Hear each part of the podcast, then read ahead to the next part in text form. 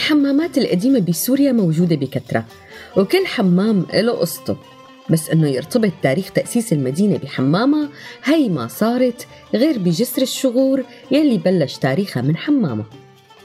كانت جسر الشغور أيام العثمانيين مجرد محطة استراحة للقوافل التجارية والحجاج المسافرين من الدولة العثمانية يلي هي تركيا اليوم لأرض الحجاز لتأدية مناسك الحج.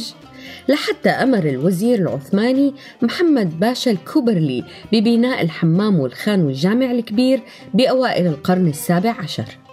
بلش بناء الحمام سنة 1657 ميلادية وأخذ وقت طويل كتير لحتى اكتمل بناؤه. وهذا التاريخ يعتبر بداية تاريخ مدينة جسر الشغور وبعد بناء الحمام وجنبه الجامع والخان بلشت الناس تتجمع بالمنطقة وتسكن فيها.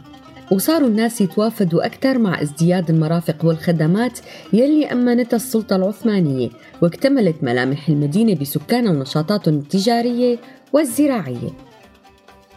بس بسنة 1743 تعرضت المدينة لزلزال عنيف سبب انهيار المدينة بشكل كامل فأمر محمد باشا الكوبرلي من جديد بإعادة بناء الحمام بنفس حجاره لكن بترتيب تاني.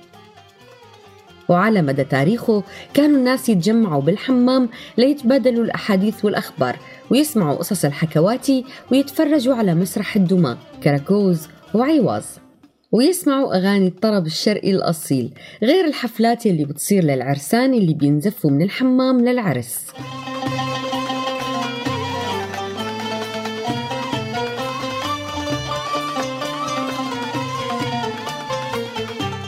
صحيح قلت هالنشاطات بعدين بس ضل الحمام لفترة طويلة مكان لتجمع الناس وللأمسيات الرمضانية من الفطور للسحور.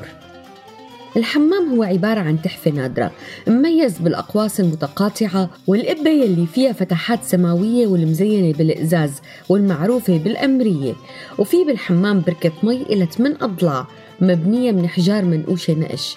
ومثل باقي الحمامات بيتألف الحمام من ثلاث أقسام جواني ووسطاني وبراني. الحمام له ثلاث أبواب الباب الشرقي يلي بيطل على الخان والبابين الثانيين من الجهة الشمالية وبيطلوا على حي القلعة والجامع الكبير. هدول البابين مع قسم كبير من الحمام انقصوا وتحول مكانهم لمحلات تجارية بترميمات الحمام يلي صارت سنة 1963 واللي هي بالحقيقة صغرت الحمام وشوهت منظره الخارجي. آخر ترميم للحمام كان سنة 2005 على إيد ملهم الحراكي اللي هو واحد من أبناء المدينة. وبهذا الترميم انشال الإسمنت عن الحيطان وبينت معالم الحمام الأساسية يلي بتشهد مو بس على تاريخه وعلى تاريخ مدينة جسر الشغور يلي بلش ببناء هذا الحمام. إذا كنتوا زرتوا الحمام أو بتعرفوا معلومات تانية عنه. احكوا لنا إياها.